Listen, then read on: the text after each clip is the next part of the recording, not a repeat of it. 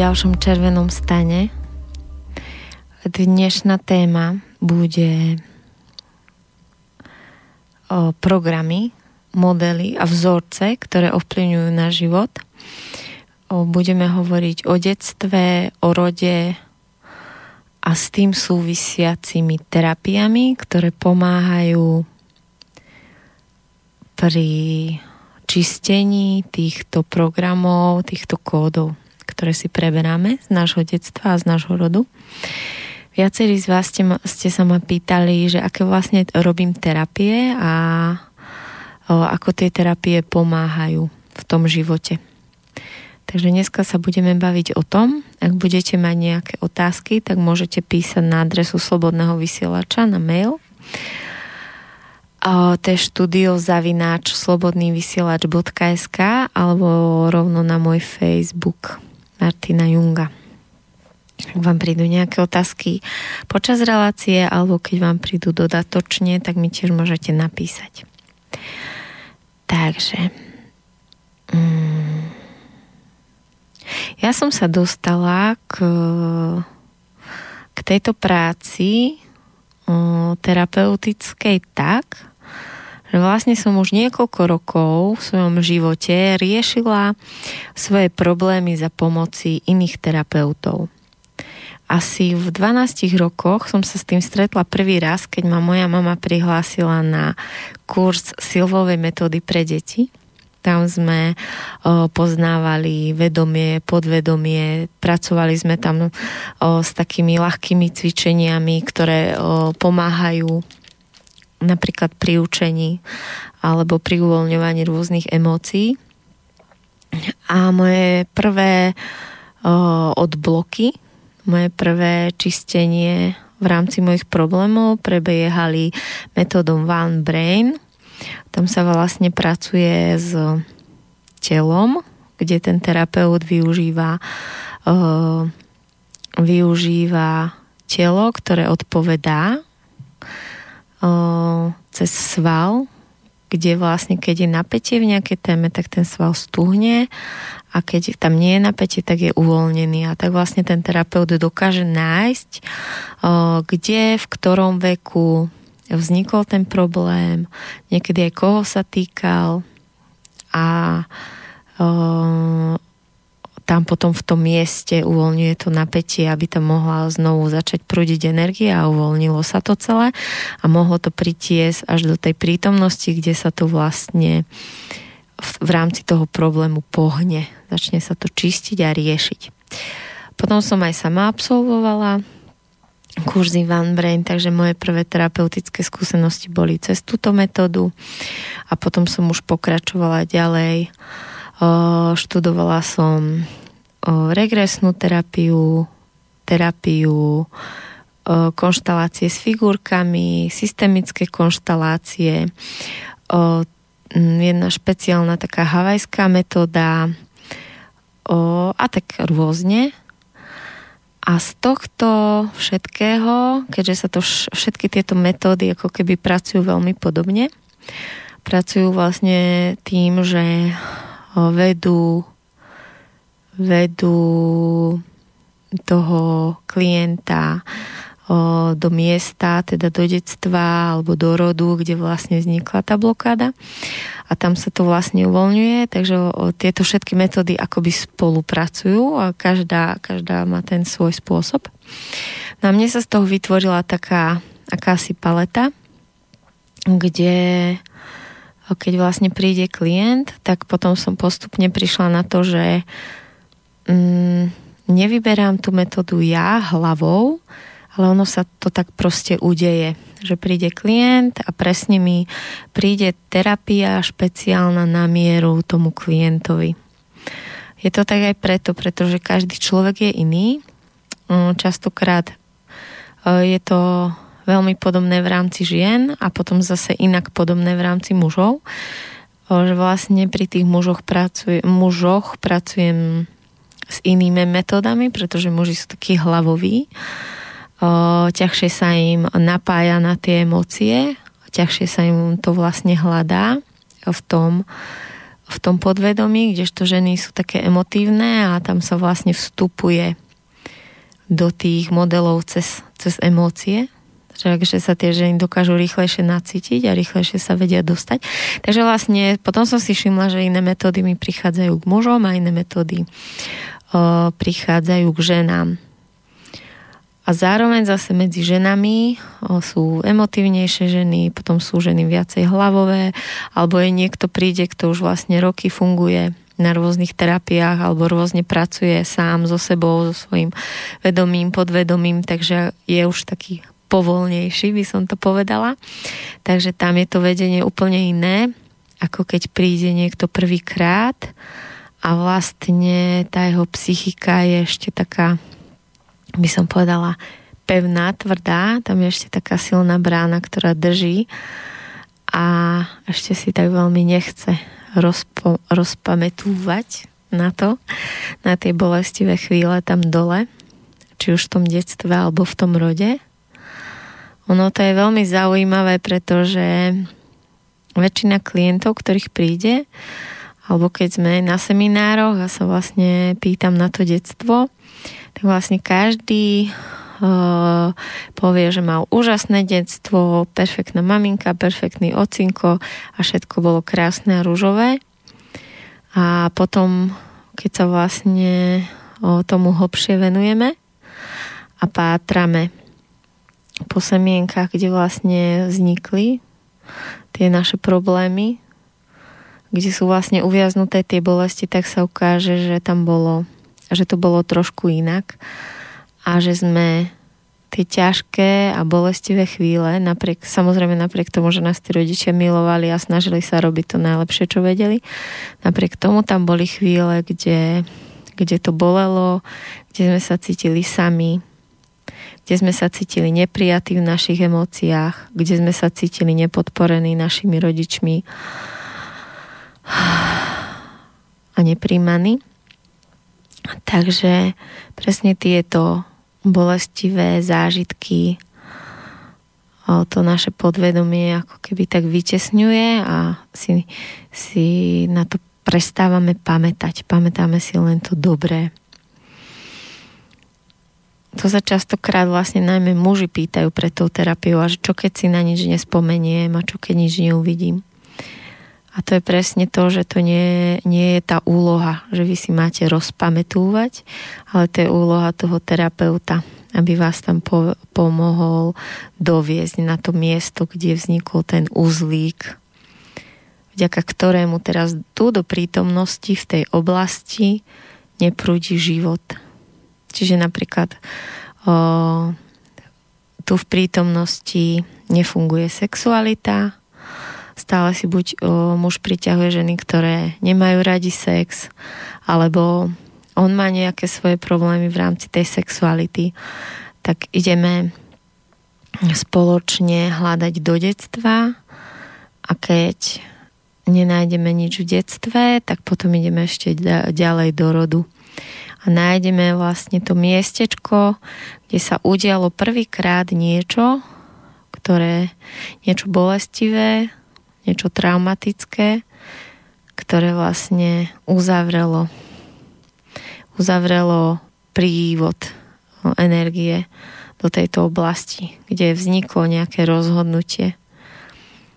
Častokrát to býva nejaká bolestivá situácia, kde napríklad by sme išli do rodu a mohli by sme tam nájsť niekoľko generácií dozadu, že nejaká pra, pra, pra babička sa jej stalo, že napríklad jej syn ju videl pri tom, ako ju mm, nejaký muž znásilnil. A tam vlastne ako obranná reakcia, ten podvedomý postoj, ktorý vznikol v tom chlapcovi, bolo, že sexualita je niečo veľmi zlé a bolestivé a treba sa jej vyhnúť. A tento model, ktorý si tam ten chlapček na základe toho bolestivého zážitku vytvoril, tento kód v rámci témy sexualita, tak, sa, tak ho vlastne prenášal. Prenášal ho o, úplne nepriamo, nepriamo výchovou, niekedy priamo, niekedy nepriamo proste podvedome na svoje deti, tie na svoje deti a už vlastne tu teraz prítomnosti o tom vôbec nemusíme vedieť, že je v rode tohto muža veľké napätie so sexualitou. Pretože častokrát sa o tom v tých rode o sexualite napríklad vôbec nerozpráva. Čiže je to len vlastne veľmi podprahové, nenápadné predávanie tých informácií. Napríklad, že v televízore išiel nejaký film, kde bolo trochu romantiky, tak otec úplne stuhol, ak tam bolo, nejaké, bolo jeho dieťa a s veľkým napätím to vypol alebo mal nejaké, stačilo pripomienky, komentáre. Tam je dôležité pri tom prenose ani nie tak to, čo sa hovorí na vonok, ako keď sa dotkne v tej rodiny niečo tej témy a ten rodič stúhne, dostane sa do napätia a okamžite sa to vlastne prenesie podvedome, do podvedomia toho dieťaťa, že sexualita bude asi veľmi nebezpečná a zlá, keď môj otec pri týchto témach tak túhne. Potom vlastne s týmto modelom podvedomím bude priťahovať iba ženy, s ktorými o, tú sexualitu samozrejme nebude môcť naplno prežívať uvoľnenia v radosti.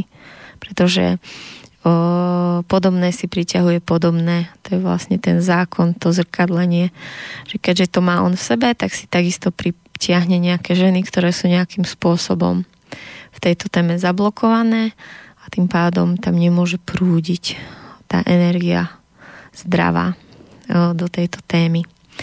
Takže nejakým takýmto spôsobom mm, sa predávajú tie modely, strachy, mm, postoje k tým rôznym témam v našom živote. Takže o tomto všetkom sa budeme dneska baviť. A ja vám teraz pustím prvú pesničku.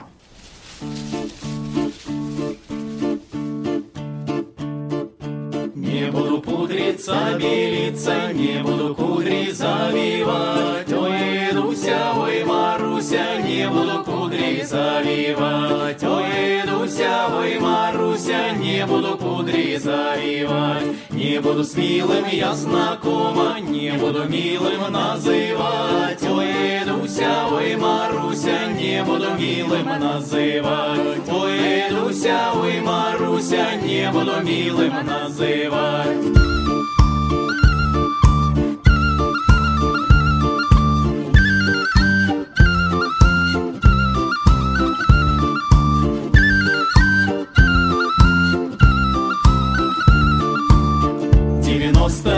Песен знаю, в один вечер все спою.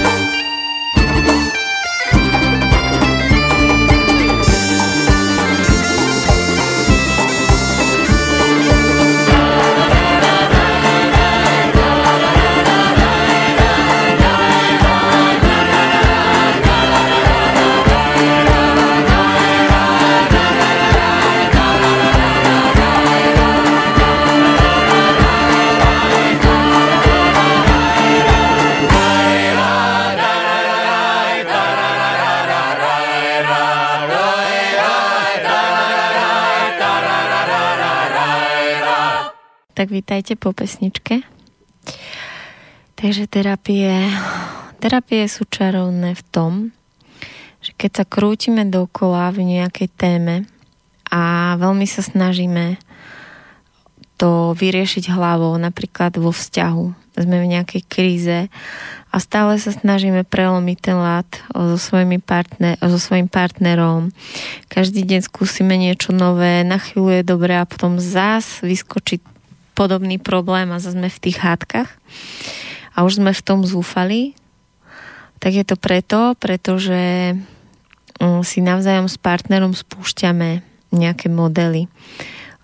Častokrát to aj tak býva, že si toho partnera vyberáme presne podvedome takého, aby nás nútil sa rozvíjať. A častokrát nám o, napríklad náš partner pripomína to, ako sa ku nám správal otec mm, v rámci toho napätia, že sme mali s otcom to napätie a teraz muž má nejakú črtu, ktorú vždy, keď proste prejaví, tak my ideme do toho napätia a už vlastne nie sme v kontakte so svojím vnútrom a už sa ide do tých hádok. A to, ako my reagujeme, keď sme v tom napätí a sme v tej hádke, ten spôsob, či už je to hystéria, alebo je to, že sa uzavrieme a močíme, tak je to presne ten model, ktorý mal o, náš partner u svojej mamy. Čiže vždy, keď sa jej niečo nepáčilo, tak buď začala emo- emocionálne vydierať, alebo začala byť hysterická, alebo sa mu uzavrela. A teraz ja ako jeho žena sa presne chovám v tej chvíli ako jeho mama. Čiže on, jemu sa spustí zase jeho program, kde sa cíti nemilovaný a neprijatý, ako sa cítieval pri svojej mame. A preto sa obidvaja meníme na tie zranené malé deti a každý len túži po láske aby ten druhý to zlomil a dal tomu druhému to prijatie a tú lásku. Ale keďže ani jeden z nás tej chvíli nie je dospelý, ale sme v spojení s tými našimi ranami z nášho detstva, tak ani jeden akoby to nevie urobiť. To je to umenie, ktoré učíme sami s Igorom v tom bežnom živote niekedy si hovorím, no te, teraz ty to zlom, to svoje detstvo a buď dospelý a dneska to, dneska to rob ty. A zase na budúce, že teraz ja mám tú silu, tak ja to zlomím. Buď to svoje zranené ego, alebo sa postaram o to svoje vnútorné dieťa, dá sa to nazvať aj tým spôsobom, aj tým. A budem ja tá dospelá, ktorá sa postará o teba. Ale niekedy je toho tak veľa a sme v tých zraneniach tak hlboko, že ani jeden nechce vystrčiť hlavu z tej obete a postarať sa o toho druhého a ukončiť tak to napätie alebo tú hádku. Takže to je vlastne umenie, ktoré určite všetci z vás poznáte a trénujete to doma. A my to trénujeme takisto s ľuďmi na našich seminároch, ako sa dá pracovať s tým vnútorným dieťaťom a prísť do dospelosti a postarať sa o toho partnera, či už je to muž alebo žena. No a keď sa nám proste dejú častokrát takéto veci a nevieme si s tým rady, alebo sa nám deje niečo s našimi deťmi, že stále proste sme napríklad slabí v nejakých situáciách a mm, naše deti nás privádzajú do šialenstva napríklad tým, že že stále píšia, keď si majú niečo obliezť a nechcú si, alebo nechcú ísť von, alebo proste tie deti dokážu dokážu vlastne takými bežnými situáciami nás úplne dostať do frustrácie a nech skúšame čokoľvek, tak to nejde. Alebo to môže byť nejaká práca, nejaká téma z práce, napríklad, že stále v kolektíve, nech ja poviem čokoľvek, tak ma nerešpektujú alebo nepočujú. Alebo vždy namiesto mňa odmenia alebo, chva, alebo pochvália niekoho iného. Alebo to môže byť téma, že si neviem nájsť partnera a pritom o, som mladý, krásny, úžasný, úspešný a proste každý vzťah mi zlyhá. Alebo sa mi nedarí počať dieťa, alebo sa mi nedarí nájsť si prácu, ktorá by ma bavila. To sú vlastne témy, o, podľa ktorých si všimnete, že už je to dlho to isté a častokrát sa to stále iba opakuje dokola a nech urobíte čokoľvek, tak ste v tej téme bezradní. Tak vtedy si môžete byť istí, že vlastne u vás vo vašom vnútri je taký strážca, je taký kód, je také podvedomé presvedčenie, ktoré ste si prevzali z vášho detstva, cez vaše detstvo, z vášho rodu, lebo v podstate všetko, čo dostaneme v tom detstve od tých našich rodičov, tak aj tak si to oni vzali od svojich a ty od svojich, takže v podstate každý program, alebo teda väčšina programov, ktoré v sebe nosíme, sú z našich rodov, tak si môžete teda byť istí, že vo vašom vnútri je taký strážca, tento program, ktorý nedovolí, aby tam nastala zmena.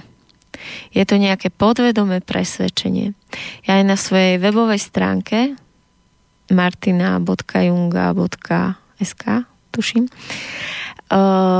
uh, mám jednu vetu a tá veta sa mi potvrdila, že môžeme v našom živote dosiahnuť len to, v čo veríme, že si zaslúžime alebo čo si skôr, e, v čo si sami sebe dovolíme. A tu by ste mohli namietať, že ja si dovolím mať peniaze, že ja si dovolím mať partnera. Lenže tie podvedomé presvedčenia sú silnejšie ako to, čo hovorí hlava. Pretože v tom podvedomí tie presvedčenia vznikali pri veľmi silných emočných situáciách. A emócie sú oveľa silnejšia správa pre vaše telo, pre vaše nastavenie životné ako hlava. Stokrát si môžete v hlave povedať, som krásna, úžasná. Ale keď som v detstve zažila, ako ma otec zbil a povedal, že si hnusná, odporná a oplul vás, tak ten hlboký zážitok v emócii tej potupy, tej hamby a toho, keď ten Boh, ku ktorému zhliadate, pretože pre malé dievčatko je otec Boh a otec je obrazom celého mužstva. Informácia o, o mužstve na planete cez toho otca prichádza.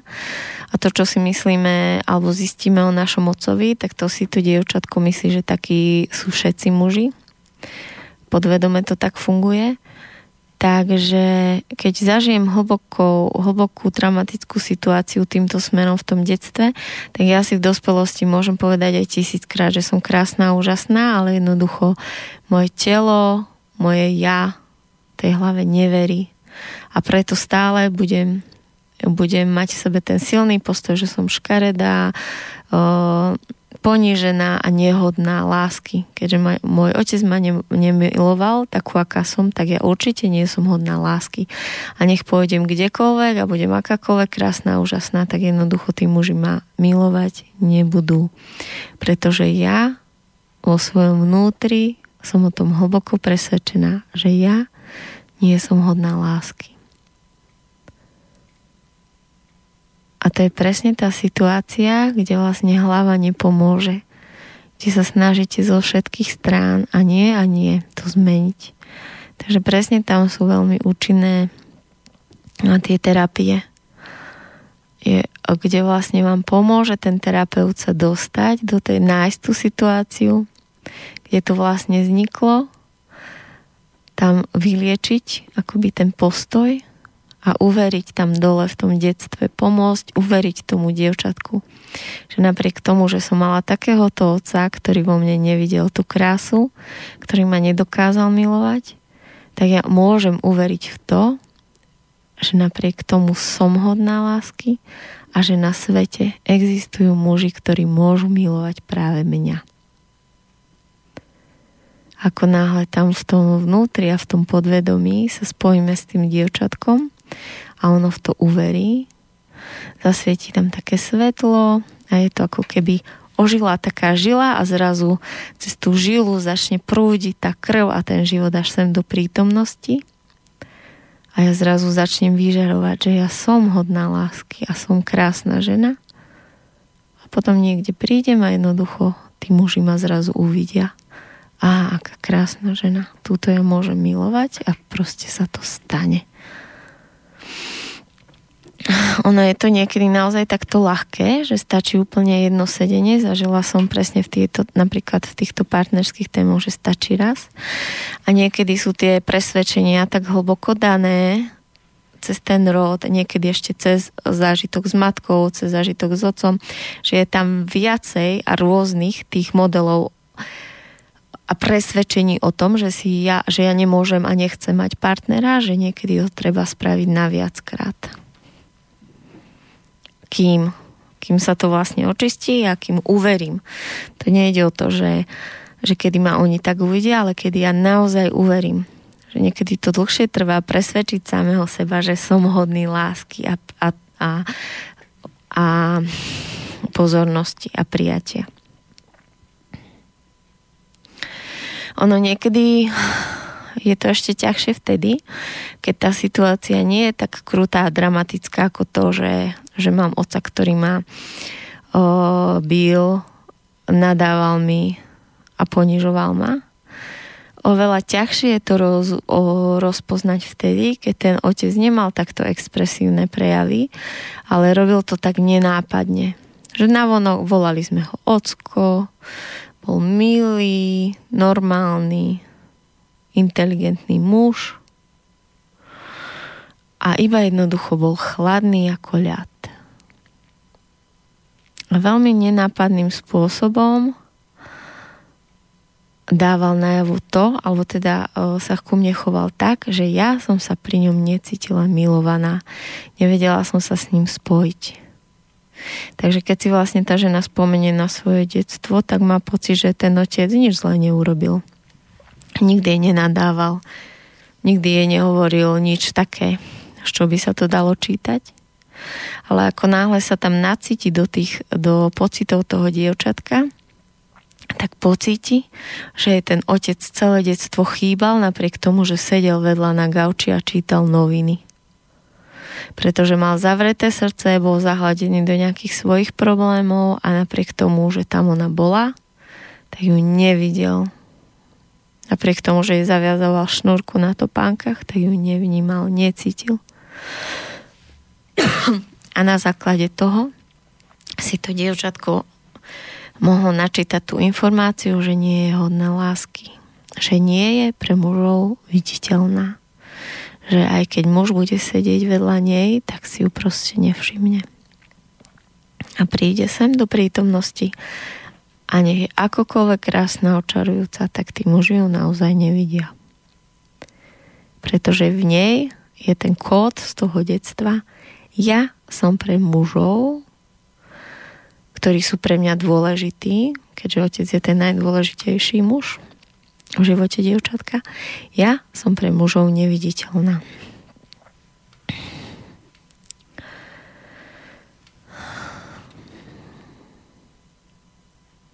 Potom je tu ešte otázka, že, že aká, aká terapeutická metóda.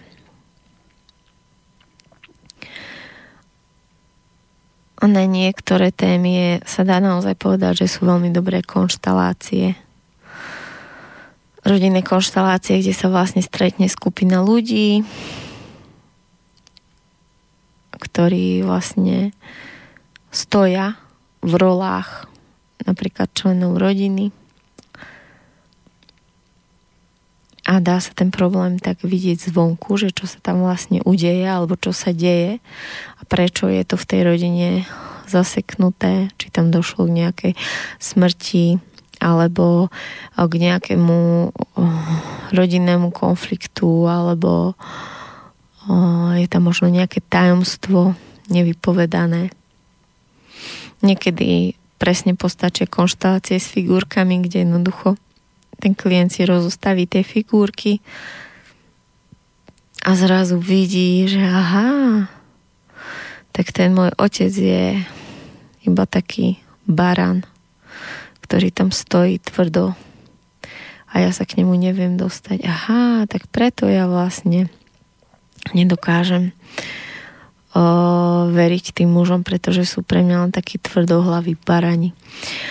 Že tie, tie konštelácie s figurkami sú zaujímavé v tom, že tie figurky o, si vlastne staviate do roli o, tých o, ľudí alebo rodinných členov, kde vlastne vám vyjde, vyjde tá téma. A tým, že môžete použiť aj zvieratka, aj rôzne smiešné figurky alebo rozprávkové postavičky, tak vlastne podvedome to nejako rozložíte a potom je to, sám to odkrýva ako taký príbeh, ako taká rozprávka začarovaná a cez tie figurky nádherne vlastne sa vám rozuzluje ten príbeh a to, že, že čo sa tam vlastne deje v tom vašom probléme. Kto tam akú rolu zohral pri vzniku, tej, pri vzniku toho bloku alebo toho kódu, toho, toho o, toho zaprogramovania, ktoré vlastne spôsobuje v prítomnosti ten problém. Niekedy stačí ísť do toho detstva a iba sa postarať o to malé dievčatko alebo toho malého chlapčeka, ktorý tam v tom detstve nedostal lásku. A niekedy ideme do rodu a nájdeme tam nejakých svojich predkov, ktorí prežili nejakú veľmi ťažkú situáciu vraždu, znásilnenie, potrat, nejaké vylúčenie. A nájdeme tam, kde vlastne sa zasekla. Zasekla sa láska, kde, sa, kde zastalo to zatvrdnutie, kde prestali mať matky radi svoje deti. A prestali a stali sa z nich také tvrdé macochy. To býva, to býva také časté, že vlastne niekedy ako ženy o, niekedy majú ženy veľmi veľký problém s inými ženami, so ženami autoritami, že kdekoľvek prídu, tak keď je tam šéfka, tak je to veľmi zlé. Alebo kamarátky, ktoré sú silnejšie osobnosti, tak s nimi nedokážu vôbec fungovať. Alebo vôbec nedokážu fungovať so ženami a fungujú vlastne iba s mužmi. Iba v mužskom kolektíve sa dokážu cítiť dobre a dokonca keď sa im narodí dcera, tak sú vlastne dosť toho napäté a nedokážu akoby tú dceru milovať tak ako toho syna. A to býva veľmi často vtedy, keď vlastne tá žena mala veľmi tvrdú matku, ktorá, je vlastne, ktorá bola veľmi tvrdá autoritatívna, direktívna. A preto tak táto žena s takouto mamou, kdekoľvek príde do spoločnosti, nedokáže, nech by tá jej nadriadená bola akokoľvek milá, láskavá, mudrá, primajúca, tak ten model okamžite sa stavia do, do strehu, že aha, žena v, po, v vedúcej pozícii. A zapnú sa všetky alarmy ochranné a urobí všetko preto, len aby aby sa vlastne uchránila, aj keď v skutočnosti nie je prečím sa chrániť.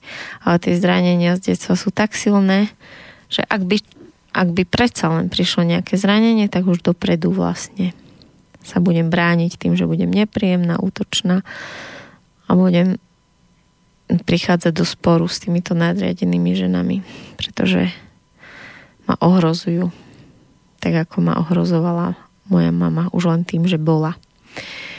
Potom vlastne sa pátra v tom rode, kde sa vlastne stalo to, že, tieto, že, tým, že nám v tomto rode zatvrdli srdcia a nedokážu milovať svoje deti alebo svoje céry. A nájdeme niekoľko generácií dozadu, niekedy menej, niekedy viac toho predka, tú ženu, ktorá prežila niečo možno veľmi kruté a aby prežila, a neumrela od bolesti, tak si musela to srdce zavrieť. A potom týmto, s týmto zatvrnutým srdcom vychovávala svoju dceru. A keďže tá jej dcera nevidela, ako to, ako to vyzerá, ako vyzerá láskavá žena, nedostala tú lásku, tak len potom aj ona opakovala model takejto tvrdej, chladnej ženy a predala to na svoje deti. A tak sa to predalo z generáciu na generáciu a už keď aj nebol dôvod, pretože tam v prítomnom živote už nebola žiadna trauma, tak jednoducho to nevedela inak. Nevedela, ako byť tou láskavou a milujúcou. A keď vlastne tá posledná potomkyňa, ten posledný potomok žena sa rozhodne niečo zmeniť. Použije na to terapiu, tak akoby otvorí v tom rode, očistí ten rod, otvorí tam tú bránu pre lásku tým ženám a zrazu tá, tá energia, tá láska nadtečie a prejde cez to, cez ten úzol, cez to zatvrdnutie tam vzadu v tom rode, kde vzniklo a začne tiesť, až dotečie cez prítomnosť k nej a cez ňu už vlastne bude môcť prúdiť k jej deťom, k jej cére a už sa tam bude pokračovať v tom rode v úplne inom nastavení, aké ona sama zažila v detstve. Takže keď si vlastne čistíme tieto naše témy, či už rodinné, alebo osobné, alebo pracovné, alebo vzťahové, tak nielen, že tým pomáhame sebe, že sa nám potom žije zrazu oveľa ľahšie a zrazu to ide samo, veci, ktoré sme museli tak ťažko odmakávať. Čiže nerobíme to len pre seba, ale robíme to pre tie naše deti. Že všetko, čo si vlastne ja vyrieším ako tému, tak moje deti už nebudú musieť riešiť oni už začnú úplne na inom základe a už budú môcť akoby začínať s inou výbavou. Budú sa môcť rozvíjať ďalej. Čiže to, to čistenie rodu je veľmi, alebo tých rodových kariem a tých rodových blokov je veľmi prospešné pre ten základ, ktorý tvoríme pre naše deti. Takže ja milujem tie, tie pocity, keď jednak to, keď uh, odchádza klient, ktorý, ktorému sa uvoľnilo niečo v jeho téme a ešte viac, keď mi potom napíše, že ako sa to vlastne pohlo, všetko zmenilo zrazu ako šibnutím čarovného prútika, alebo keď príde na budúce a je úplne rozžiarený a niekde inde a už môžeme pracovať na inej téme. Ako milujem aj ten svoj pocit, keď sa niekde točím ako v blúdnom kruhu a nie, nie to rozluštiť a nevidím už svetlo. Všade je temnota, neviem si predstaviť, ako by sa to mohlo dať vyriešiť.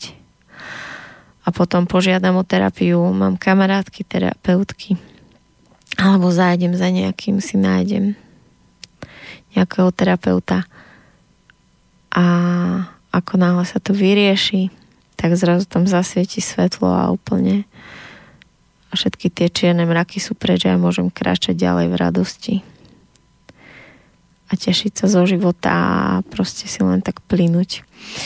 No a to som vlastne ešte chcela povedať, keď som vlastne vymenúvala, že aké sú rôzne tie metódy, tak uh, tak uh, som tým chcela povedať, že som prišla na to, že žiadna metóda nie je lepšia alebo horšia, ale že v daným okamih môže byť pre niekoho e, tá metóda vhodnejšia a pre niekoho iná. Mne sa častokrát stalo, že v nejakom období mi fungovalo to, potom e, pri inej téme som mala ťahanie a volanie za úplne iným štýlom terapie a potom o nejaký čas zase k tej pôvodnej.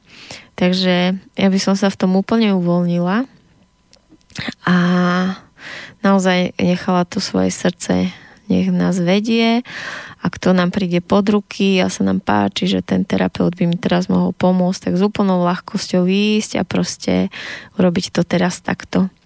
A keď na budúce proste sa niekde dopočujem o niečom, budem mať problém, alebo mi niekto odporúči, alebo je to úplný terapeut s úplne inou metodou, tak s úplnou ľahkosťou môžem ísť a dopriať si to inak. Niekedy proste naozaj je terapeut, ktorý je úplne, že, že na začiatku tak o, vám dokáže pomôcť a niekedy aj terapeut, ktorý už vlastne o, roky v tom a je veľký profesionál a keď ešte práve vy na to nie ste pripravení, tak vám tiež nemusí pomôcť. Takže ja som prišla na to, že aspoň na svojom vlastnom príklade, že celé je to vlastne o mne ako ja som už nastavená s tým pracovať. A či len idem na tú terapiu, že zachránte ma a vymetám jednu terapiu alebo jeden kurz za druhým, lebo čakám, že ma niekto zachráni. Alebo skutočne s tým vo svojom vnútri pracujem a už ten terapeut je len ako taký chirurg, že vytiahne to, neviem čo, vyreže to, dá čo, čo má vyrezať, neviem, čo presne robia chirurgovia, ale proste vyťahne tú triesku, alebo ako to mám povedať, že jednoducho už len urobí tú, tú poslednú poslednú bodku, ktorú je treba urobiť v tom podvedomí, ktorú si ako keby nevieme urobiť sami, pretože sme v tom pohltení. Takže o, tie terapie sú veľmi účinné, pokiaľ tam ideme vedome a sme už pripravení v tej téme niečo spraviť. Ale keď tam ideme len, no už som bola na, tam na terapii, tam, tam nič mi nepomáha, tak si myslím, že to je v nás lebo to len prejdeme ako iba to prebehneme po povrchu a čakáme, že, že nás niekto zachráni a nikto nás nezachráni, pretože sme do, akoby do toho nevošli.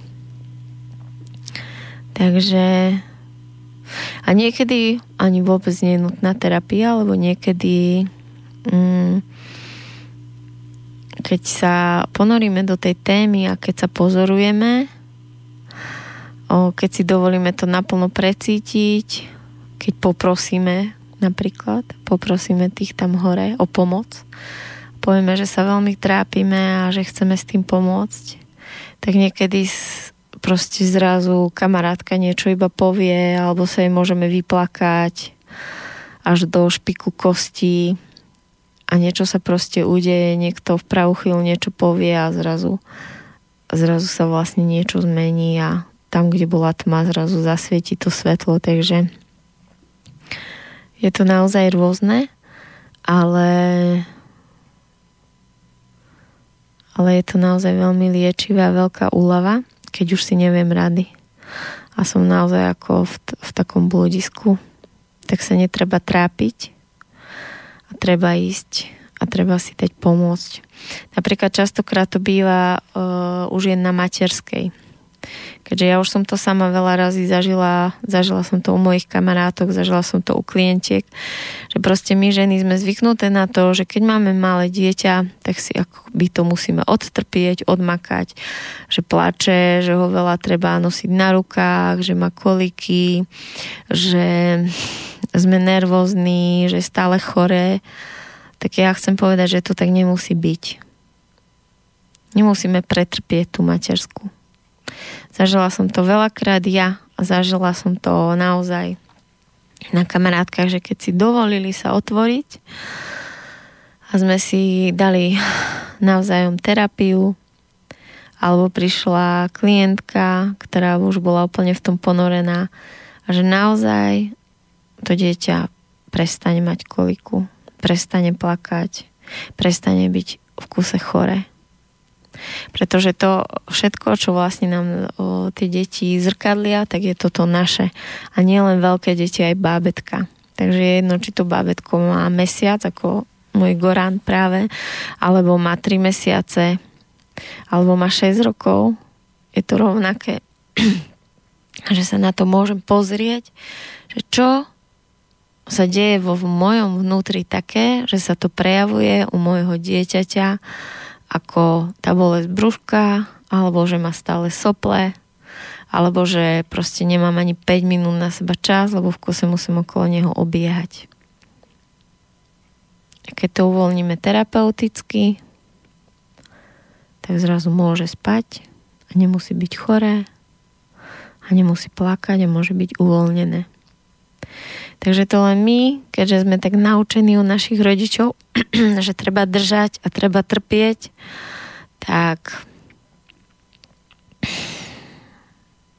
tak trpíme a nepomôžeme si. Ono je tak krásna ilustrácia mojej kamarátky, ktorá je terapeut, ktorá proste bežne bola zvyknutá riešiť svoje problémy terapeuticky, že ona si riešila, ona, robila, ona pomáhala druhým. A keď mala dieťa, tak zrazu úplne na to zabudla a pol roka alebo rok prvý svojho dieťatka sa vlastne trápila.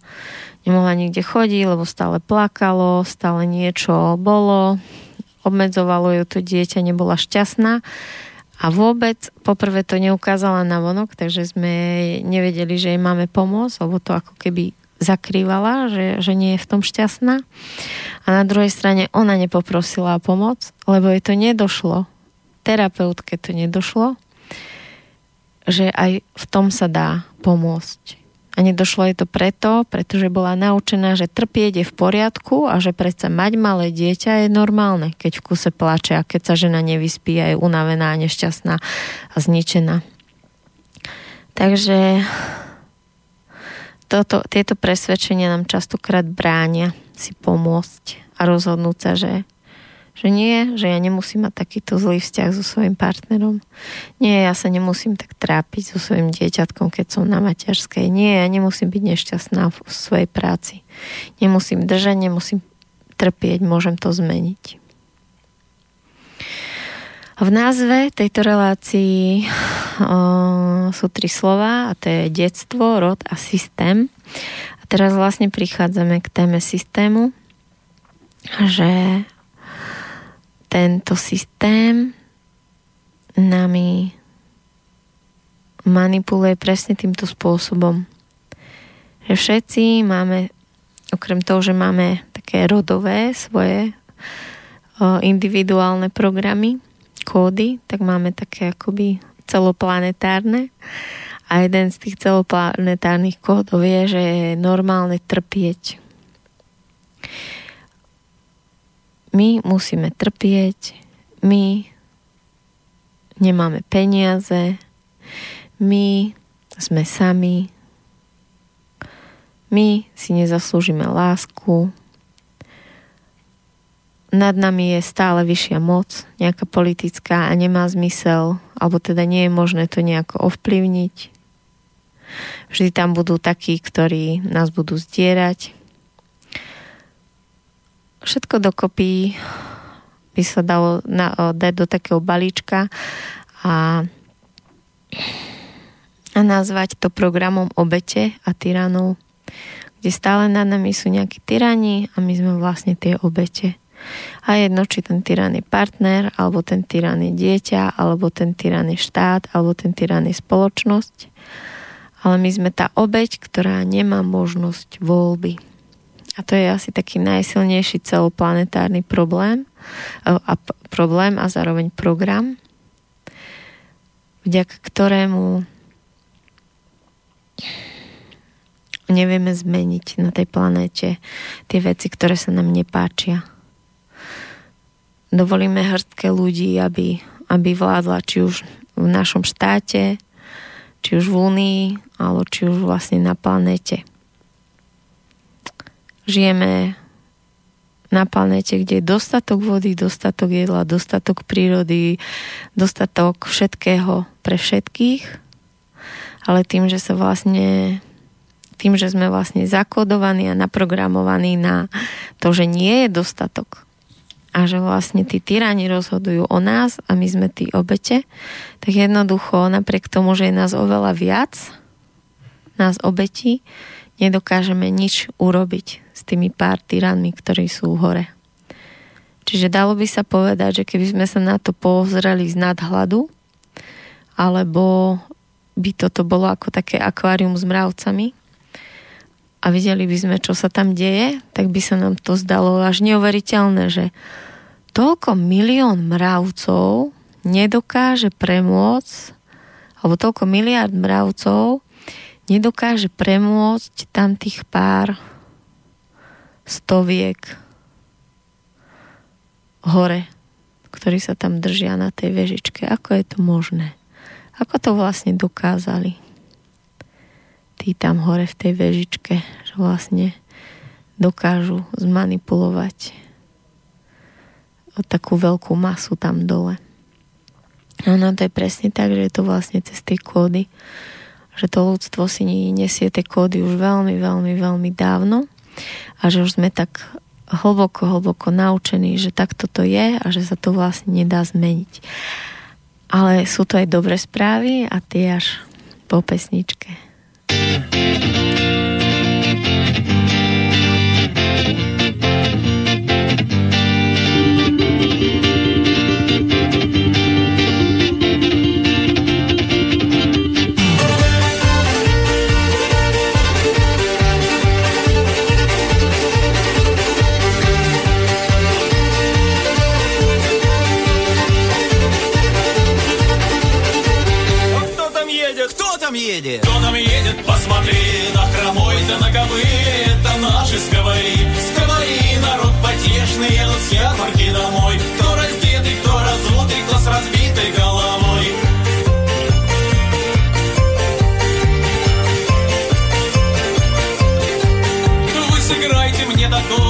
твоя потешного.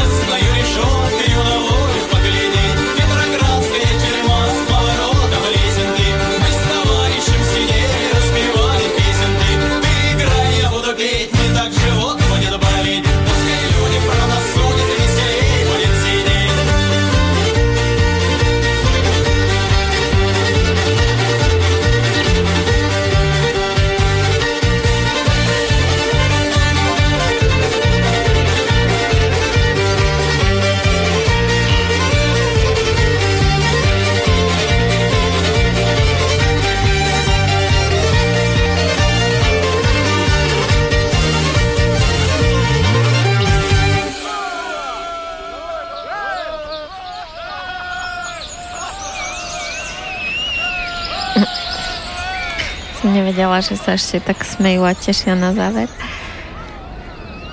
Je to tak moja obľúbená skupina, ruská, UTB sa volá. Má také S s dvoma bodkami na konci. Takže celoplanetárne programy, mm, ktoré už tu sú tisíc ročia, tak e, to sú také programy, ktoré nám teda nedovolia si žiť po svojom a vlastne cez ten systém hmm, cez ten systém sme potom ľahko ovládateľní vďaka tým programom. To sú presne ako tie myšky v akváriu, alebo je to presne ako o, tá situácia s tými opicami, ten výskum. E, že, boli, že sú, to už ste určite počuli, ale teraz sa to hodí, že vlastne sú opice v tej klietke a hore sú zavesené banány hore na strope a vždy, keď sa nejaká opica dotkne a chce si zobrieť banán, tak sa zrazu vyleje vedro s ľadovou vodou. A toto sa deje niekoľkokrát a postupne sa vlastne tie opice v tej klietke vymieňajú jedna za druhú, ďalšia za druhú, až sa vlastne stane to, že už v tej klietke nie je ani jedna opica, ktorá zažila to, že keď sa dotkla tých banánov, tak by videla, ako sa tá, alebo zažila, ako sa tá ľadová voda na nich vyleje. Ale žiadna z tých nových opíc už k tým banánom nejde. Už žiadna sa o to nepokúsi a nezistí, že keby ten banán zobrala, či by sa tá voda vyliala. Takže takto fungujú tie modely. Že už ani nevieme, prečo vlastne nemôžeme jesť tie banány, ale jednoducho ich nejeme. Takže vlastne ani nevieme ako a prečo sa bojíme urobiť nejaké veci, ale ich jednoducho neurobíme a nespojíme sami masy a nezosadíme tie figurky tam hore dole. O, tie figurky, ktoré sú hore, tak ich nezosadíme dole. Takže o, tieto programy, ktoré vlastne držia ľudstvo v tejto manipulácii,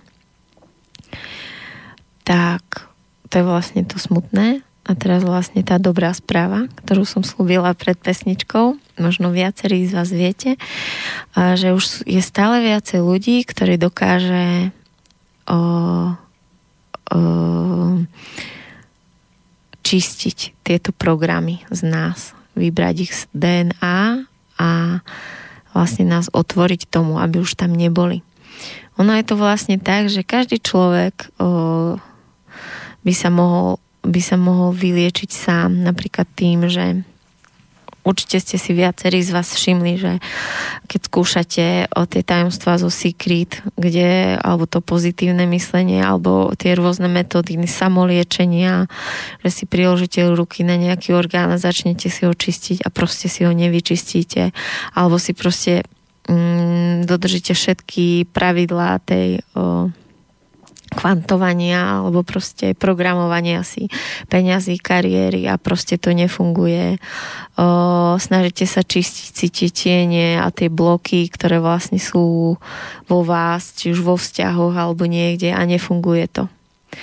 A všetko toto je vlastne preto, pretože o, sú u nás tie modely a sú u nás tie programy, tie celoplanetárne a tie sú rôzne úplne najrôznejšie, ako si viete predstaviť, e, nastavené sú napríklad, že máme sebe rôzne seba deštrukčné programy, že sa nedokáže, máme telo nastavené, že jednoducho to naše telo nevieme prijať že telo nevie prijať našu dušu, že e, sme naprogramovaní na, ne, na neseba lásku a jednoducho čokoľvek, čo by sme sa snažili urobiť, tak vlastne ten pre seba sa nejakým spôsobom vyliečiť alebo si sami pomôcť, tak keďže ten najsilnejší program je seba deštrukčný, že sa musím o, trestať, ničiť a nemať sa rád, tak čokoľvek, čo je založené na láske, tak tento program okamžite anuluje všetku našu snahu.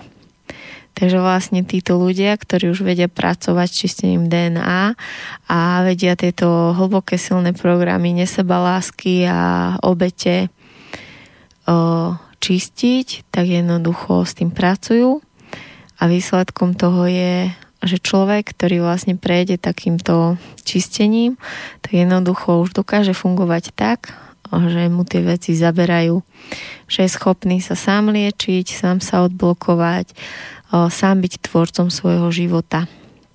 Takže ja teraz sa kontaktujem na takýchto ľudí, veľmi ich pozorujem a sledujem. Niektorých už som aj pozvala sem do relácie, takže uvidím, že či sa to podarí. Takže ja sa veľmi teším na to, keď, keď už nebudeme potrebovať terapeutov, nebudeme potrebovať liečiteľov, pretože budeme vedieť pracovať sami so svojimi telami, so svojimi podvedomím, so svojou psychikou, budeme sa vedieť spájať so svojou dušou a budeme môcť byť v ľahkosti tvorcami svojich životov a všetko nám to dokonca bude aj fungovať.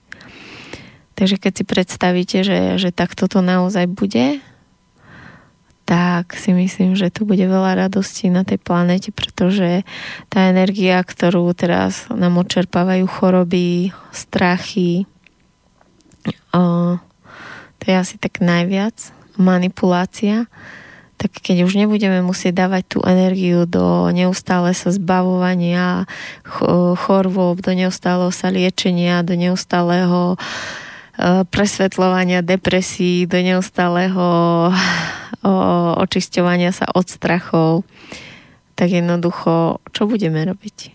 Budeme tvoriť, budeme sa realizovať, budeme spolupracovať, budeme pestovať, budeme budovať.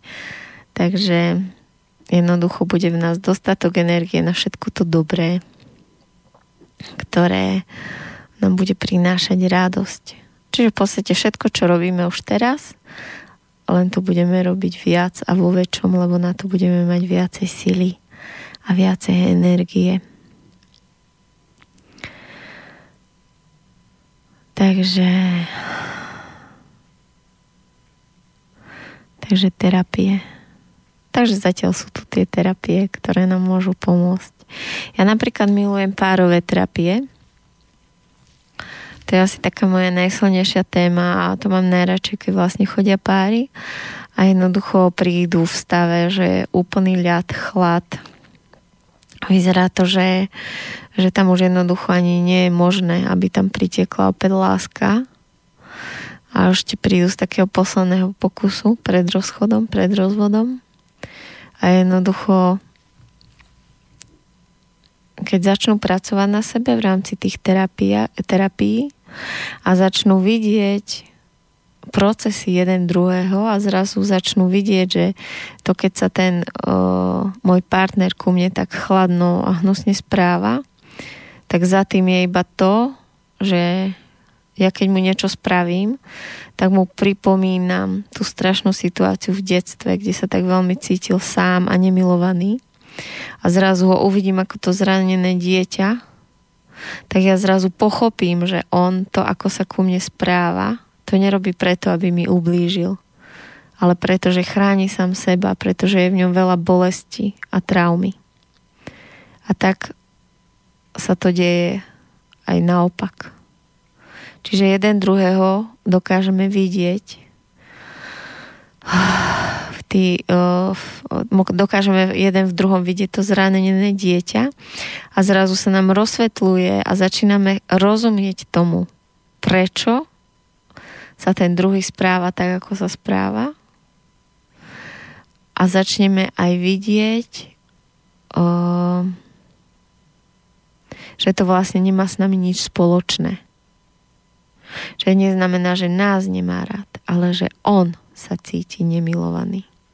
A že si jeden druhému ubližujeme iba preto, že čakáme, že každý čaká od toho druhého, že ho začne mať rád takého, aký je a príjmať ho.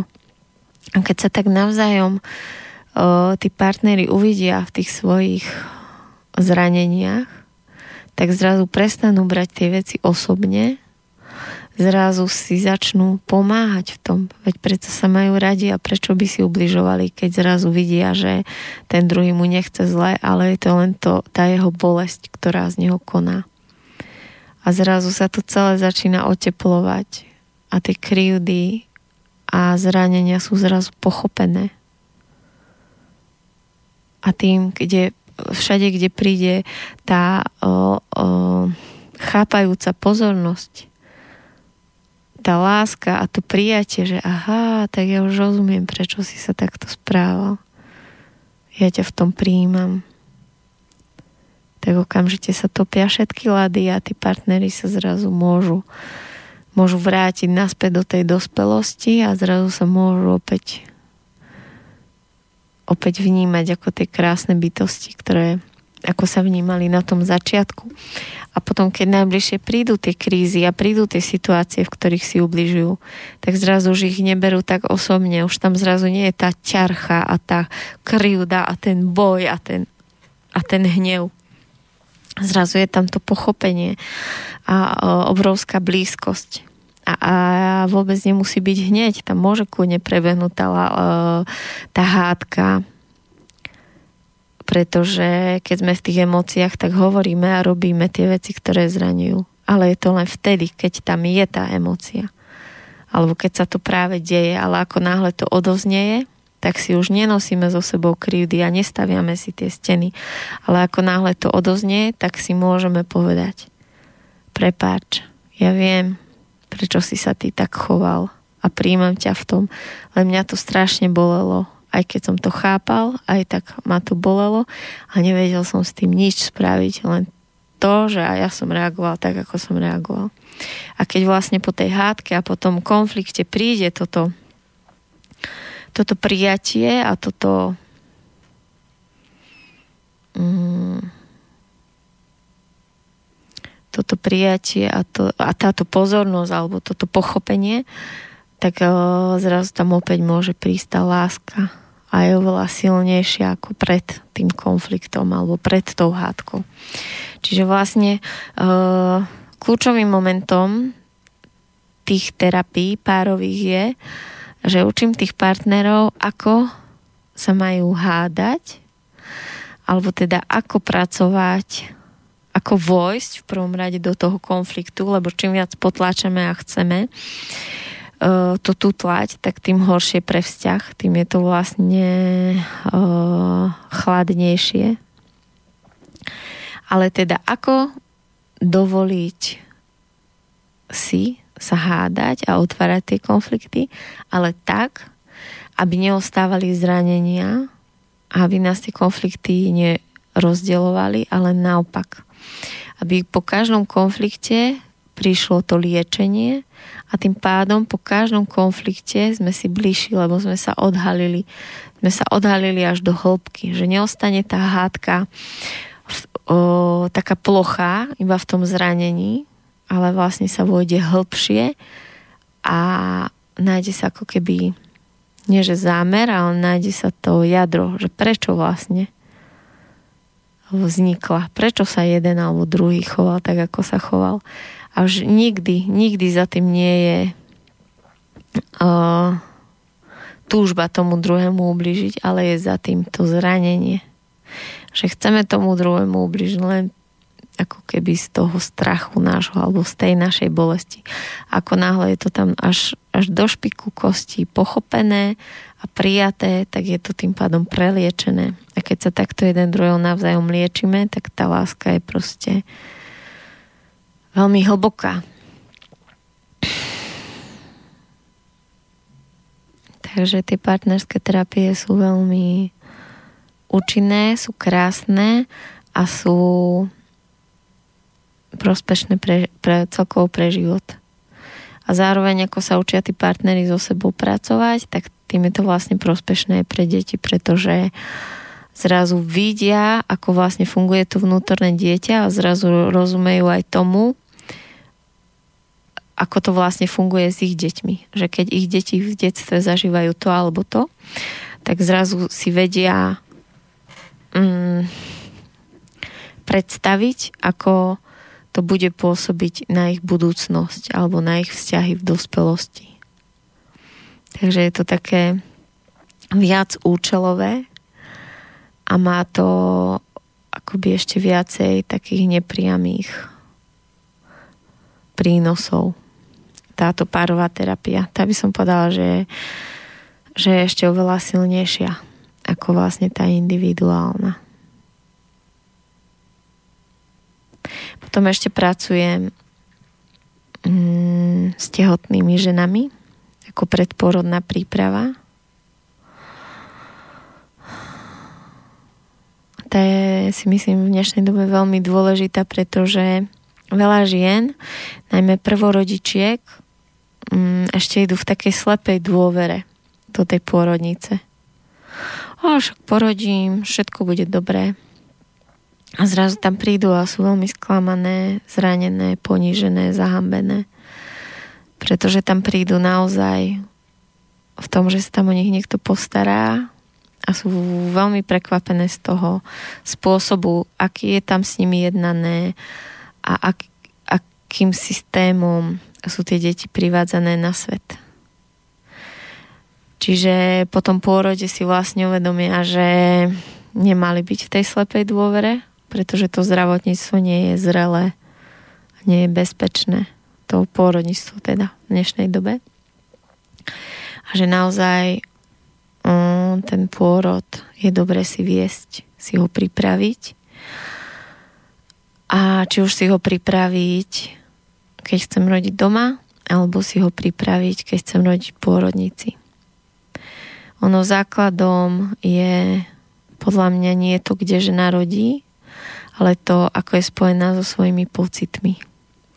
Pretože o, pôrod je um, obrovský telesný proces a jednoducho telo, keď nevnímam svoje telo, tak jednoducho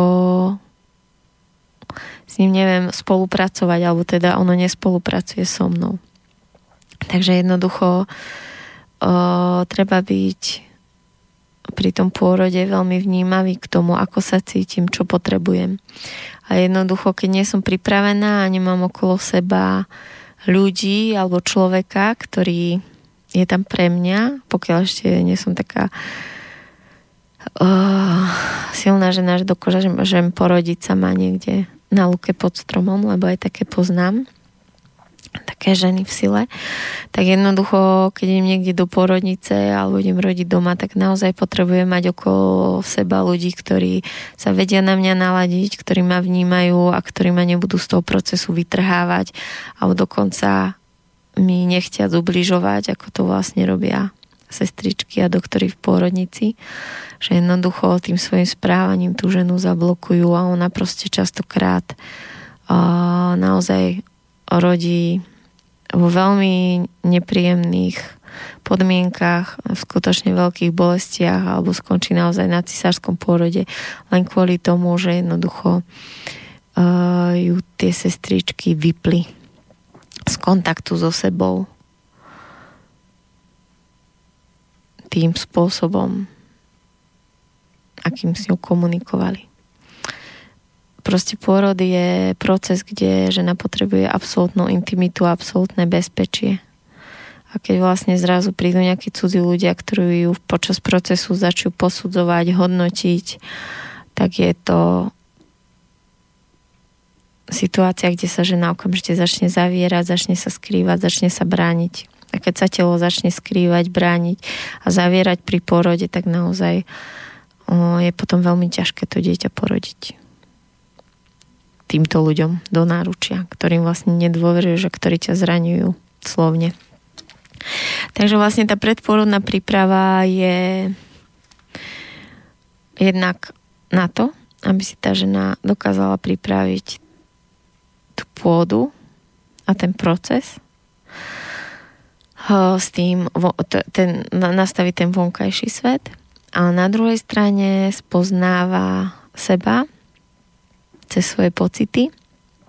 A keďže my ženy v sebe nosíme veľa programov, veľa strachov od svojich mám, z príbehov z ich pôrodu, zo zážitkov, keď sme sa my rodili, z zážitkov z nášho rodu, kde boli potraty, našich potratov, o, rôznych bolestí, zranení, ktoré zažili naše ženské orgány, tak jednoducho to sú všetko situácie, ktoré sú v tom tele uložené a ktoré spôsobujú tie problémy pri tých pôrodoch. Takže je veľmi dobre pred pôrodom si ako keby preskúmať, čo tam všetko v nás je a byť veľmi pozorný počas toho tehotenstva k našim rôznym strachom. A keď sa tie vlastne strachy už počas toho o, tehotenstva čistia, tak uh, potom nás neprekvapia pri tom pôrode. Pretože už tam nebudú. Pretože sme ich spracovali, vyplakali a vyriešili si akoby pred. Alebo teda počas. Pretože tehotenstvo je naozaj tých 9 mesiacov dosť času, si naozaj toto všetko vyčistiť. A keď tá žena ignoruje tie svoje pocity a strachy a témy, ktoré počas tehotenstva prichádzajú, tak sa presne môže stať, že, že ten pôrod neprebehne tak, ako by si predstavovala.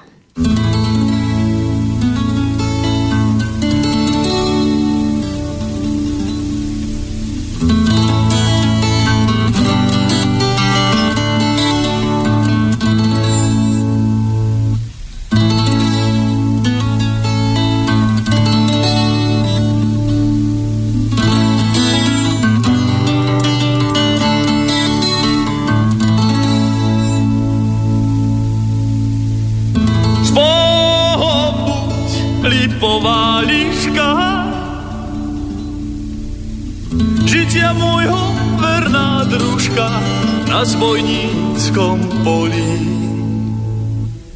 Spobuď kotlík medený, nad pahrebou vyúdený, s Bohom hrúdka solí. Čo som sa po horách nachodil, čo som sa pištolí nanosil, kto to vie, kto to vie, kto to vie, kto čo som sa naspieval po grúni, čo som sa navyhrážal v jedni, čo naspieval v Dombrove, čo naspieval v Dombrove. Čo som sa s frajerkou naschádzal, čo zlatých dukátov nastrácal, kto to vie, kto povie, kto to vie, kto povie. Čo som sa si naslýchal, čo tu hej, párenky napíjal, čo naspieval v Dobrohove, čo naspieval v Dobrohove. S Bohom buď lipová liška, žitia môjho verná družka na zbojníckom poli. S Bohom buď kotlík medený, vyúdený s mohom hrúdka solí. Čo som sa po horách nachodil, čo som sa pištolí nanosil, kto to vie, kto to vie, kto to vie, kto to vie. Čo som sa naspieval po grúni, čo som sa navyhrážal v jedni, čo naspieval v Dobrohove, čo naspieva Dobrové. Čo som sa s frajerkou naschádzal, čo zlatých dukátov nastrácal, kto to vie, kto povie, kto to vie, kto povie. Čo som sa povestí naslýchal, čo tu hej, pálenky napíjal, čo naspieva v Dobrohove, čo naspieva v Dobrove. Takže ešte máme pár minút.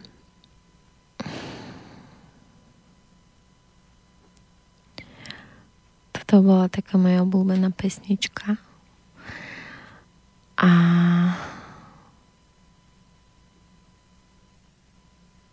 rozmýšľam, že ako, čo ešte také múdre na záver by sme si povedali. o, napríklad ma prekvapuje to, že mm, ono, tie terapeutické metódy sú rôzne a je veľa, veľa terapeutov, ktorí pracujú ako keby hlavou na základe metód, dodržujú presne mm, o, akoby tie postupy. Vlastne naučím sa metódu od učiteľa, ktorý mi tú metódu predá a musím ísť presne podľa týchto 20 krokov, aby tá metóda fungovala a nesmiem žiadny krok urobiť inak a musím mať na to certifikát a a keď mám tie certifikáty, tak to potom zase robím a zase len podľa toho postupu. A to je pre mňa akoby už v tejto dobe preč. O, stále viacej um, stále viacej vnímam, ako sa táto planéta mení, ako sa menia energie tu, ako sa dejú veci, ako sa to celé zrýchluje, aké deti sa rodia, ako, ako rýchlo sa menia životné situácie, ako rýchlo sa nám menia životné postoje.